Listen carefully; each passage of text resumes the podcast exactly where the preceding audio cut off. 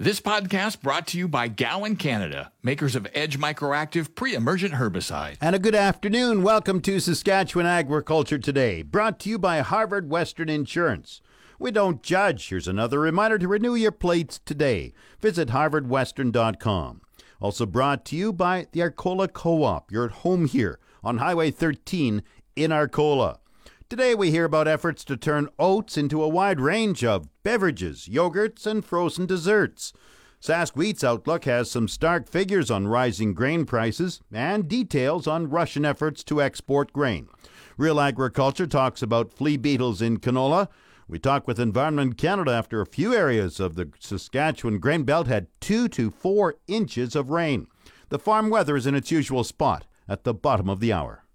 Saskatchewan Agriculture Today is brought to you by Johnson's Grain, your first and last stop for grain pricing and crop protection. Also brought to you by Farm Fresh Water. They'll make your well water wonderful and your dugout drinkable. Get your Farm Fresh Water today at farmfreshwater.ca. The oats industry is getting a big boost in Saskatchewan. Avena Foods of Regina is part of a group of companies that will expand oat based foods to new beverages, yogurts, and frozen desserts. Protein Industries Canada is providing half million dollars to the cost of development. CEO Bill Greuel says farmers will see expanded markets for their grain. We announced a project on the commercialization of oat milk concentrate. So this is a project that's about a million dollars uh, and it's looking at a company based in Saskatchewan that's producing oat concentrates. And we've put them in a collaborative research project with a company in the lower mainland of BC. They're located in Delta, and they're developing new plant based products like yogurts and other drinks that will be using oat concentrates as opposed to things that they use today, which is cashew nuts. So, how much did Protein Industries Canada put in? Like, what does this project cost? The project total budget is about a million dollars, and Protein Industries Canada is in for half. Is there a market for this? Do you think this can become a very viable product out of oats? Yeah, uh, so this is exciting because dairy alternatives is the fastest growing category, one of the fastest growing categories for plant based foods, and in particular, plant based beverages. And so, if your listeners would go to a grocery store today, I think they'll see lots of new products on the store shelf that are beverages that are trying to replace dairy. So brands like Silk or uh, Oat Canada, things like that. So this is another one of, in those categories, and a really great news story because oats is readily available for production in Western Canada from an ingredient perspective, and a lower carbon footprint because of where it's produced and doesn't have to get shipped all the way from uh, tropical places like cashew nuts does. How does Saskatchewan farmers benefit from this? Yeah, it's always a great question, and that's always a lens that we put on the investments we make.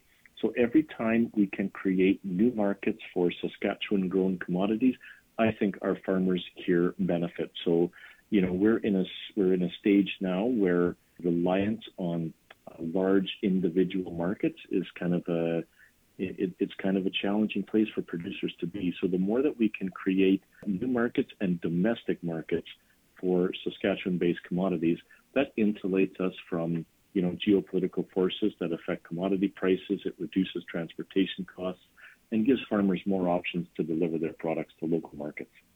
And did I hear you say oat-based dairy alternative and subsequent products are really growing exponentially or growing strong?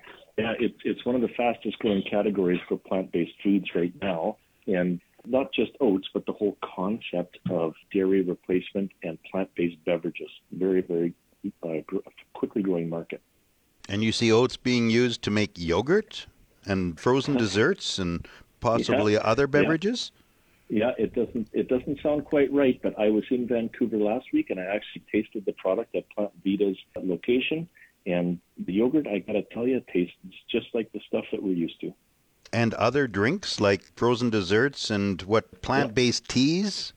Yeah, there's a whole rift of products here. So the other product that Plant Vita is making is called something called a lassi, which is a fermented drink. People would equate that to something like a Yoplait, like your kids might be using a drinkable yogurt. That's the type of product there. But they're also working with Thirst Tea Beverages. They're an Asian beverage manufacturer also located in Delta B, BC and they're looking to develop new plant-based teas by swapping the dairy base with oat milk concentrate. So some of the teas that you'll see in the grocery store come pre-mixed and, and ready to go, and the dairy products in there are being replaced by oat milk. The project will cost $1 million. This portion is brought to you by Prairie 6 inch eaves troughs. An inch makes a big difference. PrairieEavesTroughs.ca and your Prairie Co op Grow Team, fueling farms, feeding families in Cupar, Ituna, Lipton, and Strasbourg. Some stark figures in this week's Wheat Outlook from the Sask Wheat website. The outlook is compiled by Marlene Boersch of Mercantile Consulting. She says rising grain prices indicate the world will need substantially more money this year to properly feed itself compared to last year. In fact, regarding wheat, we thought that the USDA overestimated the demand side. This is why. Doing some simple calculations, updating current prices against expected demand, we find that compared to last year, the world will need an estimated additional $240 billion, yes, uh, US dollars in billions, to buy the extra amount of grain if prices stay as they are today. We wonder if this is possible. We think that either prices or demand need to go down. However, we do not expect prices to fall in the short term. There are definitely weather concerns, and presently there is not much selling of futures in the wheat markets. Boersch says there were few major wheat sales during the past week. Japan did buy a total of 147,000 tons of food quality wheat from the US and Canada in regular tenders last Thursday. To continue, here's some of last week's major news by major wheat origin and per usual, starting with Canada. Crop progress in Canada um, is as follows. Other than in some areas of Manitoba, spring wheat seeding is essentially finished in Western Canada. In the US, spring wheat and durum are emerging very nicely in some areas, while others are still being seeded in a drawn out planting session. As of July 6, USDA had Minnesota 65% planted with spring wheat and North Dakota 74%. We think Minnesota could be done 100% by this Monday due to excellent planting weather this past week. The US hard red spring crop is now 84% planted and 61% emerged. We note that USDA kept spring wheat production steady from May uh, at 556 million bushel in the report. With respect to exports, at 234,000 tons, Canadian wheat exports improved last week over the past week, advancing year to date exports to 9.7 million tons. That's 43% smaller than last year to date.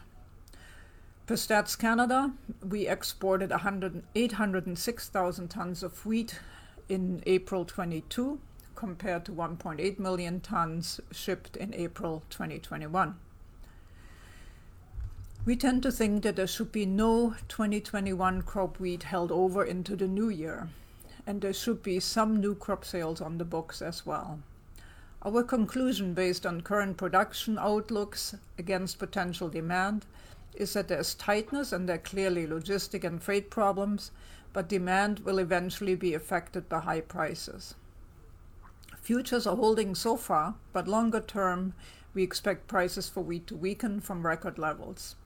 Given our weekly comments, we hope that farmers took and continue to take advantage of high prices and good returns on investment in their crops. Boersch also says the Russian invasion of Ukraine continues to disrupt world grain movement. Moving to the Black Sea. Well, the discussions about a grain corridor in Turkey last week did not change anything. The Black Sea harvest starts in a couple of weeks, but we expect there is no chance of Ukrainian maritime grain exports. And Ukrainian overland exports will run into competition for elevations by the Balkan harvest, which until now had not been the case.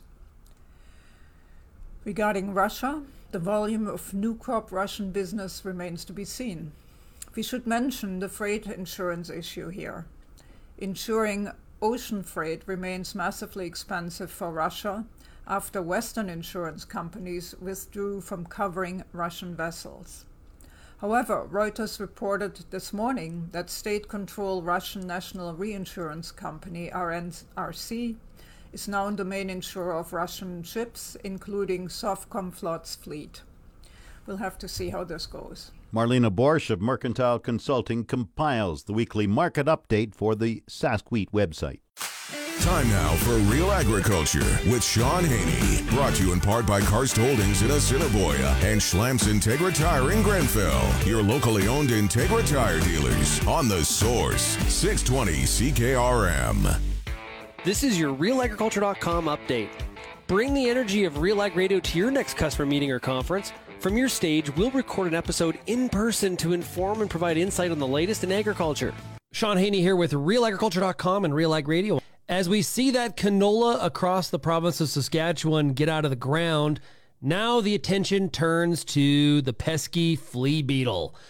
And we try to minimize the damage, obviously through seed treatment, but there's also the opportunity to maybe control through spray, which can be, well, to, to say the least, a little bit frustrating to get the timing right and make sure that we are through some of those economic thresholds that are set out by the research community. Recently, on a Canola School episode, at canolaschool.com. Kara Oosterhuis of Real Agriculture had a chance to catch up with researcher Hector Carcamo from AFC Lethbridge to talk about the flea beetle and whether or not you should spray. I'm back here today with another Canola School episode, and I have here with me Hector Carcamo, who is a research scientist with Agriculture and Agri-Food Canada. How's it going today? Hello, everyone. I'm doing all right. Feeling a little bit happier now. We got a bit of rain. Yes, absolutely. And and happier especially when we're looking at the specific insect we're here to talk about today and that is flea beetles.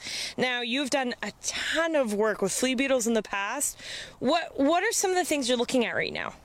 Uh, yes, uh, recently we have been looking at validating the economic thresholds for flea beetles. Um, we completed a study and we have confirmed that the uh, economic threshold for flea beetles is around 25% of damage on the cotyledons. And more recently, we have been looking at the effect of uh, seeding rates and plant densities on uh, flea beetles and also comparing how efficacious foliar sprays are compared to seed treatments. So that's some of the work that we have been doing. And uh, one other area that we have been doing work for many years is to identify the predators that are uh, affecting flea beetles, and we have been collaborating with other scientists that uh, do molecular biology work. So we, we're hoping that that work eventually will provide some useful information for growers. So now when we're looking at economic thresholds, that obviously means that's where it pays to spray. Now, 25%, what does that look like on the cotyledons? Uh, if you're looking at a cotyledon with 25%, um, usually for a grower sometimes it looks worse than what it is, but it, uh, it, it, may, it may start to look quite bad at 25%. And uh, I was, uh, I usually tell people that the economic threshold is a guideline that we use, right, to, to um, be able to only spray the insecticide if you absolutely must spray the insecticide, right? Because if you are below that threshold, you should not really be spraying. Uh, allow the natural enemies to to uh, help us manage the flea beetles by eating them, right? But plants can actually tolerate. Canola plants are extremely good at tolerating uh, insect feeding. So in reality, uh, canola plant can even take up to 50% of defoliation, which if you see a plant with 50% uh, defoliation, it will look really bad. It will be all ragged up and all eaten up. So, uh, but canola plants can actually tolerate a lot of a lot of damage. We say 25% because flea beetle damage can uh, accumulate very rapidly, right? Especially if you have a hot day. So we say, okay, 25% time to get out and spray because usually by the time you actually spray, the actual injury to the plant will be much higher than 25%, but we know that the plants can still tolerate that, that level of damage. Especially if you have a little bit of rain. Uh, if, if the conditions are very dry and the plants are very stressed, then it's a different story. They are not able to compensate as much. But normally canola plants can tolerate quite a bit of damage. So by the time you have three or four true leaves on your canola plants, and, and you have some rain uh, the fertility is good, then you shouldn't really be spraying for flea beetles because by that time the plants can afford to feed the flea beetles, so to speak, and you shouldn't really be wasting your money on spraying and also causing the, the non-target effects.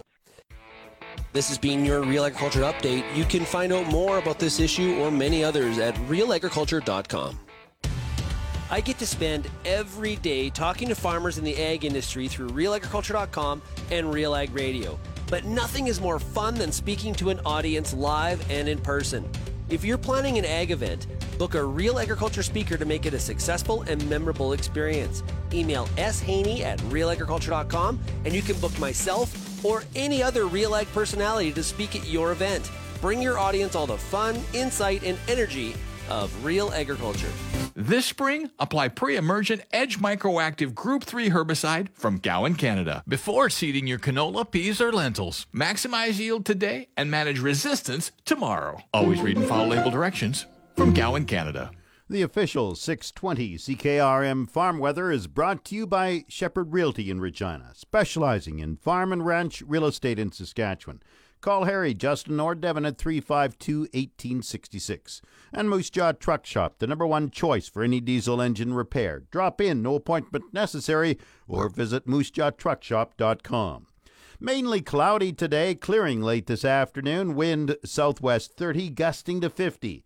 The high today 22, the low 8. Wednesday 10 to 15 millimeters of rain. Wind south 20, gusting to 50, becoming west 40, gusting to 60. The high Wednesday 16 degrees, the low 11. Clearing on Thursday, the high 22, the low 13. Friday sunny, the high 26, and windy, the low 18. Saturday sunny, the high 32, the low 19. Sunday partly cloudy, the high 29, the low 15. Monday partly cloudy, the high 24. Normal high is 23, the normal low is 9. The sun rose at 4:47 this morning. It sets at 9:11 tonight. And around the province, the hot spot, Stony Rapids up north at 25, the cold spot, southwest corner, Cypress Hills at 7 degrees. Estevan and Saskatoon both 16, Swift Current 17, Weyburn 15, Yorkton is 12. Regina cloudy and 17, that's 63 Fahrenheit. Winds are from the north northwest at 8. Humidity is 56%. The barometer falling 100.0. Cloudy in Moose Jaw 20. Winds south southwest 22, gusting to 31. Once again, Regina cloudy and 17. That's 63 Fahrenheit. Back in a moment. And it's time now for Countdown to Canada's Farm Show, brought to you by Zipperlock Building, built in hours to last a lifetime. See them in Raymore or call 1 888 692 5515. And Farmtronics, your farm electronics specialist since 1977, serving you for over 40 years. Call 1 800 667 8001 today for a free catalog. Canada's Farm Show opens in Regina next week. Show manager Shirley Ginesco says there are about 500 exhibitors, and it is all indoors, so removes the weather element completely. The opening day Tuesday theme is Innovation and National Peoples Indigenous Day. Very excited about our innovation uh, pavilion. We've had 30 applications um, submitted this year, and of the 30, we have selected 26 for our innovation pavilion, and that is going to be in the Viterra International Trade Center, Hall 11. And this every all the innovations will be in there, and if they're not in there, they'll be in the booths. Uh, but we've got um, you know indication where they are located, so it's definitely worthwhile to see. Lots of great new equipment and technology going to be launched at our event. Canada's Farm Show runs Tuesday, June 21st to Thursday, the 23rd. This is Countdown to Canada's Farm Show. This portion of Saskatchewan Agriculture Today is brought to you by McDougall Auctioneers. Get fair market value for your assets with an online auction through McDougall Auctioneers, McDougallAuctions.com and brought to you by Pattison Liquid Systems, experts in liquid fertilizer distribution. Fertilizer's just better when it's wetter. Pattison Liquid Systems expect the best. Several areas of Saskatchewan had heavy rainfall during the past 24 hours. Meteorologist Terry Lang says many parts of the southern grain belt will receive rain over the next couple days. Most of southern Saskatchewan will be picking up uh, some rain as that weather system from Alberta swirls its way through. Uh, the southern about third of the province looks like about 10 to 20 millimeters worth that folks will get, maybe lesser amounts towards uh, the Manitoba border. And even though south, those southwestern sections may pick up um, as much as uh, 25 millimeters, uh, so it looks like everyone's going to be getting some rain. I understand Alberta and western Saskatchewan got some rain over the last day or so. How much? Well, in Alberta, we've had, you know, the amounts are varying quite a bit, certainly over 100 millimeters up against the mountains, but other areas further east, uh, we're picking up amounts of 40 to 60 millimeters so far, and of course, it's still raining. Through Saskatchewan, it's been mostly the thunder shower activity that we saw last night, and of course, we saw some locally higher amounts with some localized flooding, and most of the rain is actually falling through the extreme northern grain belt uh, and into the parkland areas right now. Where was the localized flooding? We saw some localized flooding in the Manitou Watrous area thanks to a thunderstorm that looks like it dumped at uh, at least 50 millimeters of rain in a short period of time. We also have video of overland flooding uh, near Rosetown between Rosetown and Zeelandia with heavy amounts of rain falling through their local reports of five inches of rain with that. And as well, North Battleford came in with uh, over 100 millimeters of rain, which fell mostly over about seven hours. So certainly some parts getting some of that rain, but those, of course, are in those heavy thunder showers. Terry Lang is a meteorologist with Environment Canada. This segment of Saskatchewan Agriculture Today is brought to you by Degelman Industries. Look to Degelman for the most reliable, dependable, engineered tough equipment on the market. And Arcola Building Supplies, small town lumberyard, big on service. ArcolaBuildingSupplies.com. Producer groups in Alberta have expressed opposition to a proposed Health Canada label on ground meat. Health Canada says it's not a warning, it's advice. It wants consumers to have better information when deciding at the grocery store what foods to buy for their family. But Alberta's health minister is critical of his federal counterpart, saying the labeling policy isn't consistent and seems to be targeting certain foods over others.